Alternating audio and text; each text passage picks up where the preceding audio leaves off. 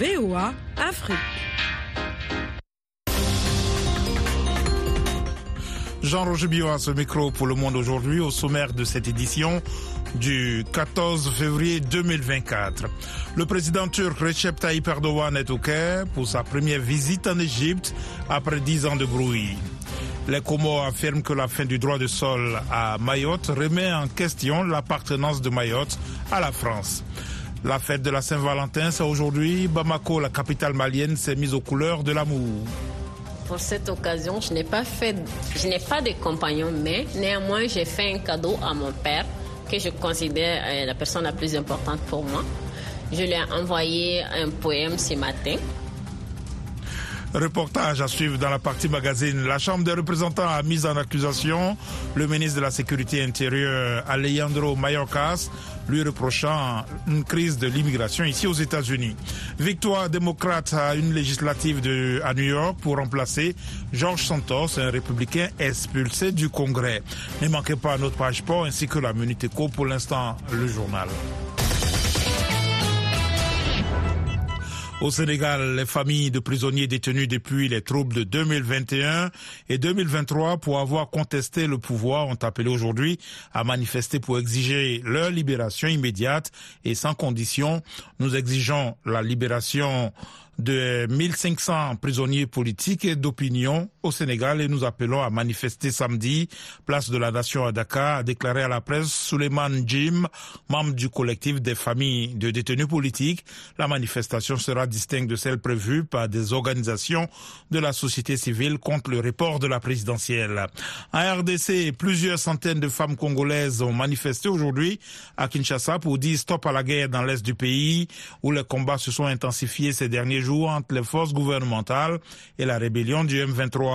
Leur marche à l'appel de la ministre du Genre, de la Famille et de l'Enfant, Gisèle Ndaya, a réuni majoritairement des femmes politiques et des fonctionnaires, à la différence des manifestations de dizaines de jeunes qui ont visé en fin de semaine dernière et lundi les installations de l'ONU et des ambassades occidentales avec pneus et véhicules brûlés.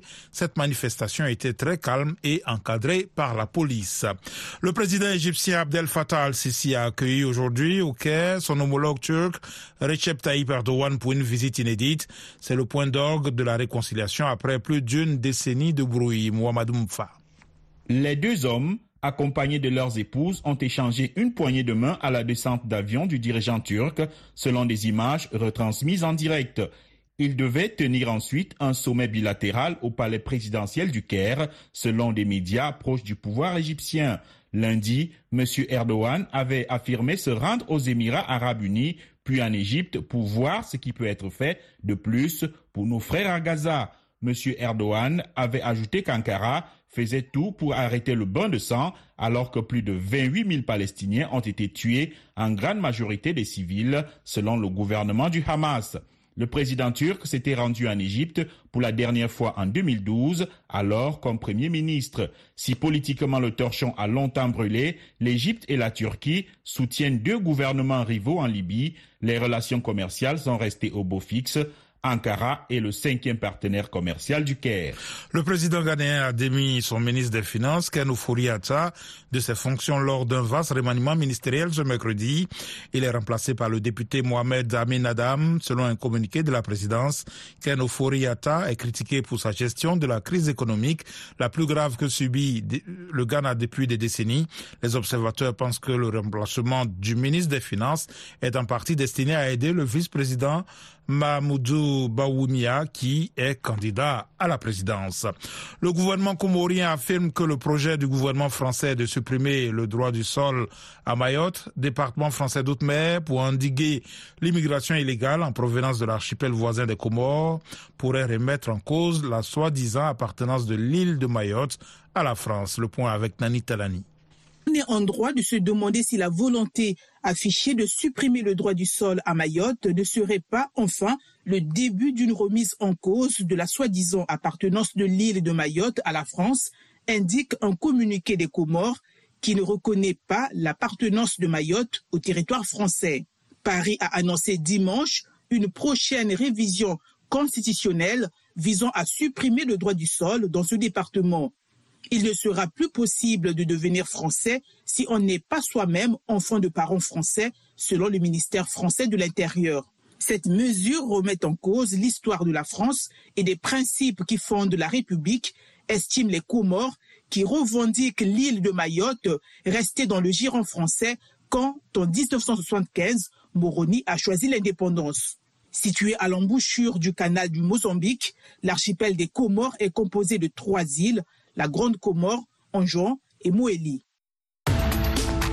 VOA Afrique, à Washington, vous êtes à l'écoute du Monde aujourd'hui. Ici aux États-Unis, la Chambre des représentants contrôlée par les Républicains a mis en accusation le secrétaire à la sécurité intérieure Alejandro Mayorkas en raison de la gestion de la frontière entre les États-Unis et le Mexique par l'administration Biden. Il s'agissait de leur deuxième tentative. Davantage avec Alexandrine Olignon.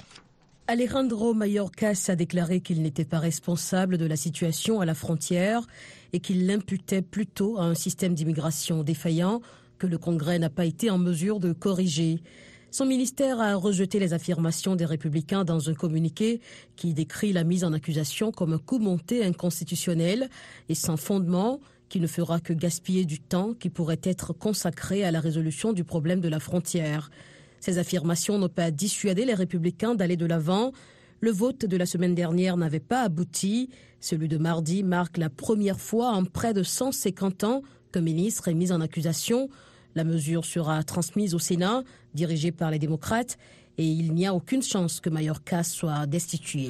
Le parti démocrate du président Joe Biden a remporté mardi soir un siège à la Chambre des représentants dans une circonscription de New York pour remplacer un républicain expulsé du Congrès pour mensonge en série. Le point avec Rosine Monizero. Dans cette circonscription de New York, Tom Suozzi, qui a déjà été représentant de 2016 à 2022, va remplacer le républicain George Santos jusqu'au prochain scrutin de novembre.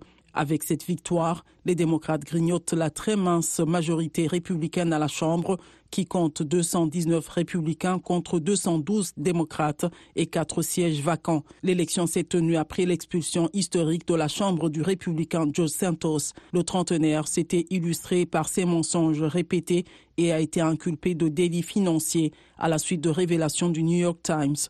George Santos a dû finalement admettre avoir menti sur des pans entiers de sa vie pour embellir son CV avant d'être destitué par le Congrès le 1er décembre. Il a été inculpé d'escroquerie envers ses donateurs ainsi que de blanchiment et fraude, des chefs d'accusation pour lesquels il a plaidé non coupable. Une centaine de républicains et plus de 200 démocrates avaient voté pour l'évincer, une sanction qui n'a été utilisée que 5 fois dans l'histoire du Congrès. Le secrétaire général de l'OTAN, Jens Stoltenberg, s'est félicité aujourd'hui de la hausse des dépenses militaires dans des pays de l'Alliance, quelques jours après des critiques de Donald Trump sur les mauvais payeurs en Europe. Réclamée de longue date par les États-Unis, cette augmentation a été rappelée la semaine dernière par l'ancien président américain et probable candidat républicain lors du scrutin de novembre. La Cour d'appel de Paris a condamné ce mercredi Nicolas Sarkozy à 1 an de prison, dont 6 mois avec sursis, dans l'affaire dite Big Malion relative au financement de sa campagne pour l'élection présidentielle de 2012. La partie ferme de la peine sera aménagée par un juge d'application des peines, chef de l'État de 2007 à 2012, Nicolas Sarkozy est engagé dans plusieurs procédures judiciaires.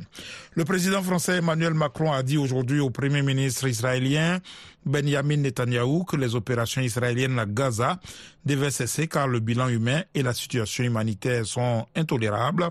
Il est impératif d'ouvrir le port d'Atchod, une voie terrestre directe depuis la Jordanie et tous les points de passage afin d'acheminer de l'aide pour le territoire palestinien, a dit le chef de l'État français. Et puis en Indonésie, l'actuel ministre de la Défense, Prabowo Subianto, a revendiqué mercredi la victoire au premier tour de l'élection présidentielle. Des premières projections plaçaient Prabowo Subianto, grand favori avant l'élection, à plus de 55% des suffrages, le plaçant ainsi en position d'être élu dès le premier tour.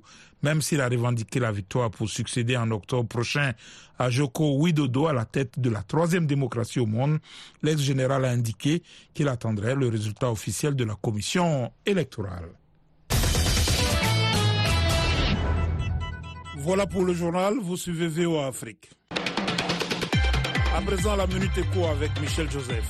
Le Ghana a perdu 150 000 tonnes de fèves de cacao en 2023 à cause de la contrebande et de l'exploitation minière artisanale qui détruit les récoltes de cacao. Sa production de cacao devrait atteindre 800 000 tonnes cette saison, selon le Conseil du cacao du Ghana. Le Conseil affirme que des efforts sont en cours pour honorer tous les contrats. La Banque centrale kényane affirme que ses réserves de change se situent à 7,1 milliards de dollars, soit près de 4 mois de couverture des importations et une protection adéquate contre les chocs à court terme. Le déficit du compte courant pour 2024 s'élèvera à 4% du PIB contre 3,9% en 2023 en raison de l'amélioration des exportations agricoles. Le FMI encourage le Zimbabwe à accélérer ses réformes monétaires et s'orienter vers un taux de change axé sur le marché. Pour le FMI, les décideurs devraient aussi éliminer la restriction sur la marge commerciale autorisée de 10% pour la tarification des transactions intérieures et restreindre le mandat légal de la Banque centrale aux fonctions essentielles.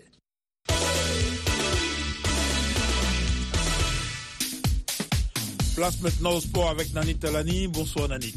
Bonsoir Jean Roger, bonsoir à tous. La Guinée équatoriale exclut de l'équipe nationale 2 joueurs dont Emilio Nsue pour grave indiscipline. Et oui, malgré sa brillante performance en tant que meilleur buteur de la CAN, avec 5 buts, Emilio Nsue ne pourra plus porter le maillot de la sélection nationale de la Guinée équatoriale car l'attaquant de 34 ans est suspendu pour mauvaise conduite avant et après la participation de l'équipe nationale à la compétition. Son coéquipier, le milieu de terrain Ivan Edu Salvador, est sanctionné pour son implication dans un incident survenu le 29 janvier à Abidjan qui a nécessité l'intervention de la police locale, provoquant d'ailleurs un retard notable dans le retour de l'équipe en Guinée équatoriale. Ces faits ont conduit à une détérioration de la réputation et de l'image de l'équipe nationale et de la Guinée équatoriale, selon la fédération. À travers un communiqué, elle souligne la nécessité de maintenir la discipline au sein de l'équipe nationale et de préserver l'image positive de la Guinée équatoriale dans le monde du football africain. Autre mesure disciplinaire, toujours en rapport avec la CAN, le Sénégalais Krépin Diatta, sanctionné par la CAF. Rappelons d'abord qu'après l'élimination des Lions de la Teranga du Sénégal par les éléphants de la Côte d'Ivoire à la CAN 2023, Krépin Diatta avait crié à un responsable de la zone mixte « Vous êtes corrompu », critiquant l'arbitrage qu'il jugeait biaisé en faveur du pays hôte. À la suite d'une enquête de la commission de discipline de la Confédération africaine de football, Krépin Diatta, l'arrière droit des Lions, écope de 4 matchs de suspension, dont 2 avec sursis, et d'une amende de $20 000 à payer conjointement avec la Fédération sénégalaise de football, rapportent les médias sénégalais. Dopage en athlétisme pour terminer, la Kenyane Sarah Chepchirchir, suspendue pour 8 ans. Prise en flagrant délit de dopage pour la 2e fois de sa carrière, Sarah Chepchirchir, 39 ans, pourrait ne jamais reprendre les routes, selon le verdict de l'unité d'intégrité de l'athlétisme tombé hier, suspendant pour 8 ans l'athlète kenyane pour avoir été testée positive à la testostérone. L'interdiction définitive sera antidatée au 22 décembre 2023 et les résultats des compétitions de la Kenyane à partir du 5 novembre seront tous annulés. Sarah Chepchirchir, vainqueur du marathon de Tokyo en 2017, avait la possibilité de réduire l'interdiction d'un an en reconnaissant formellement les accusations avant la date limite du 11 février 2024. La sportive kenyane avait déjà été suspendue pour 4 ans en 2019 avec effet antidaté au 11 avril 2018 en raison d'anomalies dans son passeport sanguin. Page de sport VOA Afrique signée Nani Talani.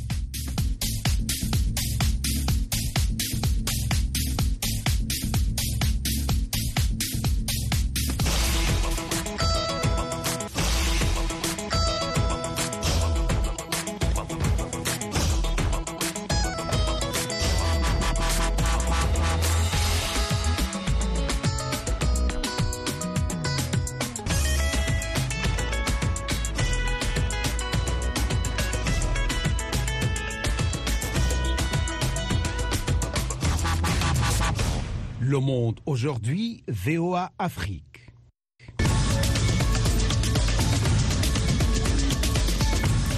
Vous êtes à l'écoute du Monde Aujourd'hui sur VOA Afrique. Jean Roger Biot de retour avec vous pour les dossiers du jour.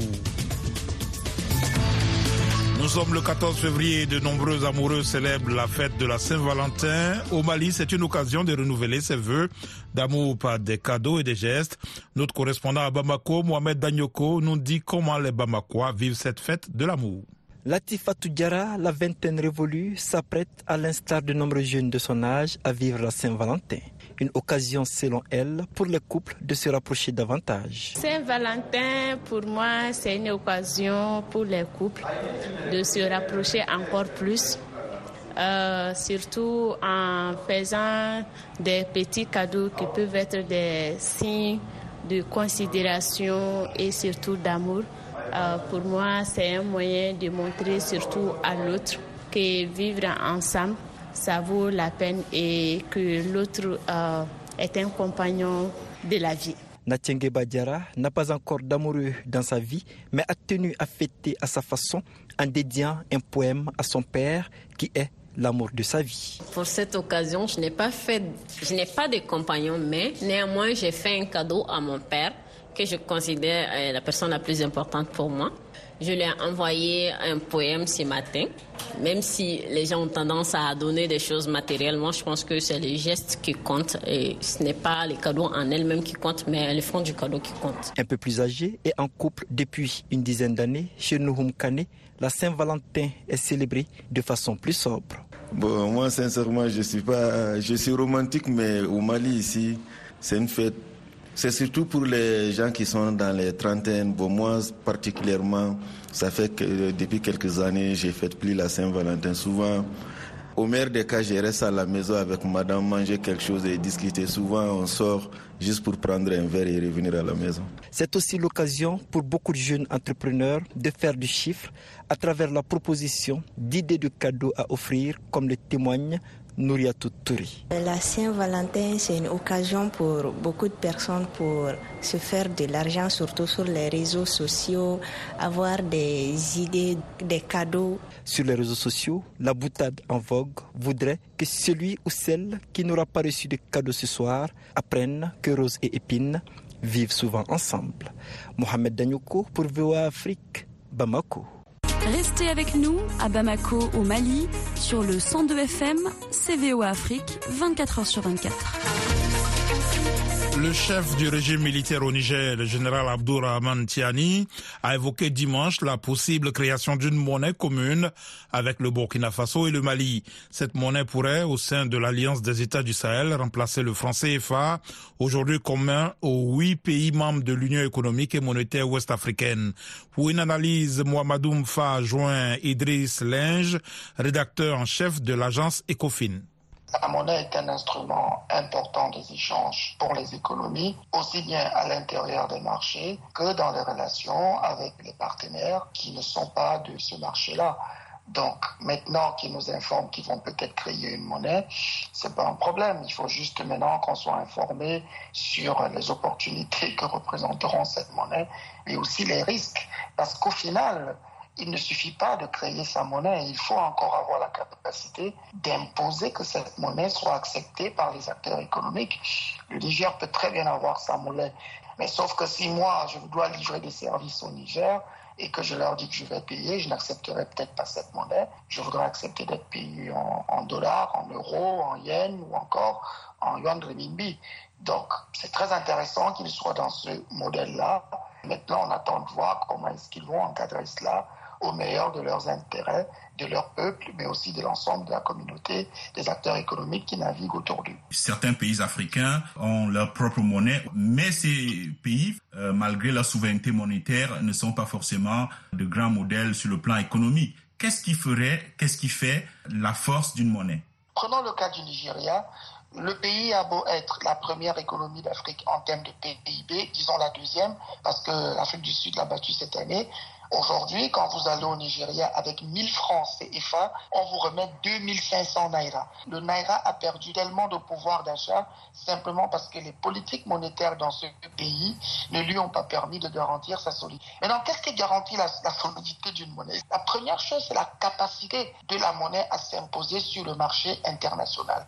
La deuxième chose aussi, c'est la capacité que le pays a à autoproduire ce dont il a besoin. Parce qu'en réalité, si tu dois fabriquer ta propre monnaie, il faut réduire le nombre de choses que tu vas acheter à l'aide. Dire qu'ils veulent acheter des avions pour pouvoir bâtir leur flotte aérienne et ils vont aller payer Airbus ou Boeing avec des francs sahéliens. J'aimerais bien voir comment ça va s'arranger. La troisième chose, c'est qu'il faut avoir une économie solide, une économie qui renforce la stabilité monétaire. Le franc CFA est adossé à l'euro. Ces pays sahéliens pourraient, le moment venu, adosser leur monnaie à la monnaie russe pour des raisons géopolitiques. Quelles seraient les implications de ce choix ? Dans une économie où 80% des transactions mondiales se font encore en dollars. Même les Russes sont en train de voir quelles alternatives ils auront. C'est pour ça que la Russie se bat pour qu'on ait une monnaie des BRICS, une monnaie qui sera soutenue par des pays comme la Chine, qui est la deuxième économie du monde, la première en termes de pouvoir d'achat, mais aussi l'Arabie Saoudite, parce qu'on voudrait que les Saoudiens apportent la puissance de leur liquidité. Comme je dis toujours, il faut se rappeler qu'après, les échanges économiques se font avec des personnes qui acceptent les moyens de paiement. Si ça avance et que ça réussit pour ces pays, tant mieux. Mais si ça échoue, ce sont leurs peuples qui vont payer le prix fort. Et malheureusement, peut-être aussi la sous-région, parce que s'il y a des pauvres de l'autre côté, ces pauvres auront envie de venir là où il y a un peu de paradis et ça va créer des situations difficiles à gérer. Idriss Linge, rédacteur en chef de l'agence Ecofin. Washington, la voix de l'Amérique, vous êtes à l'écoute du Monde aujourd'hui. Retrouvez-nous aussi sur Internet, Facebook et sur votre portable. Au Gabon, le Parlement vient d'adopter un projet de loi portant révision de la charte de la transition. Un des articles retire au chef de l'État les fonctions de ministre de la Défense et de ministre de l'Intérieur. C'est par 21 voix contre 1 que les bureaux de l'Assemblée nationale et du Sénat ont voté cette réforme. Quelques réactions dans ce reportage de notre correspondant à Libreville, Ismaël Obiang-Nzé. Dans la version initiale du texte, en plus d'être chef de la transition au Gabon, le général Brice Clotaire Oligui Nguema disposait des portefeuilles de la Défense nationale et de l'Intérieur. Or, en contradiction avec les termes de la charte, il a nommé deux ministres à ces postes à l'issue du léger remaniement à la mi-janvier. C'est la deuxième modification du texte 6 mois après l'arrivée des militaires au pouvoir. La plateforme de la société civile s'en est d'ailleurs fortement indignée. Geoffroy Foumbouloua Libeka, porte-parole du Copil citoyen. On ne peut pas tous être solidaires des mauvaises pratiques qui engagent l'image du président. Non, il faut qu'il y ait des gens qui disent « arrêtez de manipuler les textes ». Le président est entouré de juristes. Comment ont-ils pu faire une erreur aussi élémentaire, se demande maître Ange Kevin Zigou. Il est l'auteur d'une saisine introduite à la Cour constitutionnelle, mais la démarche n'a pas prospéré. Et même si le débat semble clos au Parlement, l'opinion reste dubitative sur les réelles intentions du président de la transition. Nombi, étudiant à l'université Omar Bongo. Peut-être que le président actuel de la transition souhaiterait peut-être se présenter aux prochaines élections présidentielles, donc en 2025, selon que la date a été fixée. Donc moi je me dis que ce n'est pas très un bon signe, vu d'un certain œil. Mais après, dans outre mesure, on pourrait dire que peut-être que c'est une manière aussi de démontrer là qu'on est dans un pays démocratique. Imbroglio, rafistolage et cafouillage, autant de qualificatifs que certains expliquent par des dysfonctionnements dans la communication du CTRI. Josué Monzo est sociologue. Il devait y avoir quand même une communication bien avant, effectivement, que ces fonctions-là soient attribuées à d'autres personnes. Malgré tout, d'autres observateurs ont un avis plus tranché sur la conduite de cette période d'exception dirigée par Oligui Nguema. Innocent Abesolo est promoteur de développement. Il a donné une vision de restaurer les institutions. C'est lui qui met le CETRI en marche et c'est lui qui peut aussi changer les normes parce qu'il est le président de la République gabonaise. Donc il est de bonne loi qu'il change quand c'est nécessaire. En rappel, ce projet de révision de la charte de la transition sera soumis à d'autres étapes du processus législatif avec l'objectif ultime de le promulguer en loi et de le mettre en œuvre. Un véritable test de crédibilité pour le processus de transition avant le grand dialogue national prévu en avril prochain. Libreville, Ismaël Obianzé pour VO Afrique. Abdourahmane Dia avec vous. Dans Washington Forum cette semaine, l'état de la liberté de la presse en Afrique au moment où le monde célèbre mardi la journée de la radio. Au Sénégal, les syndicats des journalistes dénoncent des actes de violence visant des membres des médias couvrant les manifestations contre le report de la présidentielle. Dans le reste du Sahel, la presse fait les frais des restrictions imposées par les régulateurs. Comment expliquer cette menace contre le travail des journalistes dans plusieurs parties du continent? Comment garantir la liberté de la presse et l'accès à une information crédible? Rendez-vous ce jeudi à 19h temps universel sur VOA Afrique et voaafrique.com en rediffusion samedi et dimanche. Le Sénat américain a approuvé hier un programme d'aide de 95 milliards de dollars à l'Ukraine, Israël et Taïwan. Reste à savoir si le projet de loi va être adopté par la Chambre des représentants à majorité républicaine. Nathalie Barge relate un compte-rendu de Catherine Gibson, correspondante de la VOA au Congrès. Les sénateurs ont adopté un important projet de loi sur l'aide étrangère, dont 60 milliards de dollars pour l'Ukraine, 14 milliards pour Israël et le solde des 95 milliards pour Taïwan, confronté à la Chine. Après cette première étape au Sénat, le président démocrate Joe Biden s'est adressé au chef de la majorité républicaine à la Chambre. J'appelle le président à laisser la Chambre dans son ensemble exprimer ce qu'elle pense et à ne pas permettre à une minorité de voix les plus extrémistes d'empêcher le vote de ce projet de loi. Mike Johnson a déclaré lundi que la Chambre des représentants ne procédera pas à ce vote sans la modification du système d'immigration américain. La semaine dernière, une proposition bipartite de 118 milliards de dollars couplant l'aide internationale à une réforme de l'immigration a été balayée par l'ancien président Donald Trump. Imaginons si nous donnons tout cet argent et nous avons déjà versé à l'Ukraine plus de 200 milliards de dollars. Ils pourraient conclure un accord avec la Russie dans les 3 prochaines semaines et soudainement n'est plus traité avec nous. Les démocrates ont salué l'adoption du projet de loi comme un moment important du leadership américain dans les crises mondiales. Chuck Schumer, chef de la majorité au Sénat. L'un des projets de loi les plus historiques et les plus conséquents a été adopté par le Sénat. Un texte qui a des conséquences considérables, non seulement sur notre sécurité nationale et celle de nos alliés, mais aussi sur la sécurité de la démocratie telle que nous la connaissons. Les législateurs républicains sont divisés sur l'envoi d'une aide accrue à l'Ukraine, arguant qu'il serait préférable de consacrer cet argent à la sécurité intérieure. Le sénateur Ron Johnson. Étant donné que l'administration avait pour priorité de fournir 60 milliards supplémentaires à l'Ukraine pour sécuriser sa frontière, eh bien, nous avons pensé que nous pourrions peut-être utiliser cela comme levier pour forcer cette même administration à sécuriser notre propre frontière. Mais 22 républicains, menés par le chef de la minorité sénatoriale, Mitch McConnell, ont voté avec les démocrates, estimant que l'aide internationale sert aussi la sécurité nationale des États-Unis. Nos alliés et partenaires espèrent que la nation indispensable, leader du monde libre, aura la détermination de continuer et nos adversaires espèrent quelque chose de tout à fait différent. Les États-Unis ont envoyé la dernière série d'aide à l'Ukraine le 27 décembre. Les législateurs de la Chambre vont siéger pendant 3 jours cette semaine avant de quitter le Congrès jusqu'au début du mois de mars.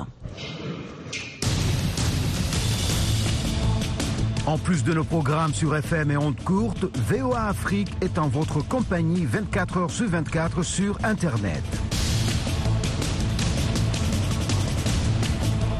voaafrique.com, tous les derniers développements sur l'actualité africaine et mondiale, reportages photos et vidéos, et vos commentaires sur voaafrique.com. À tout de suite. Le Monde Aujourd'hui, c'est la fin de cette édition. Merci de l'avoir suivi. Jean Roger Biot à ce micro. À la mise en onde, Georges Léonard Sagno. Un grand merci à la rédaction et à toute l'équipe de production. Rendez-vous sur notre site internet voafrique.com et nos pages Facebook, YouTube, la plateforme X et Instagram pour un suivi de l'actualité 24h/24. Je vous souhaite une excellente soirée à l'écoute de nos programmes.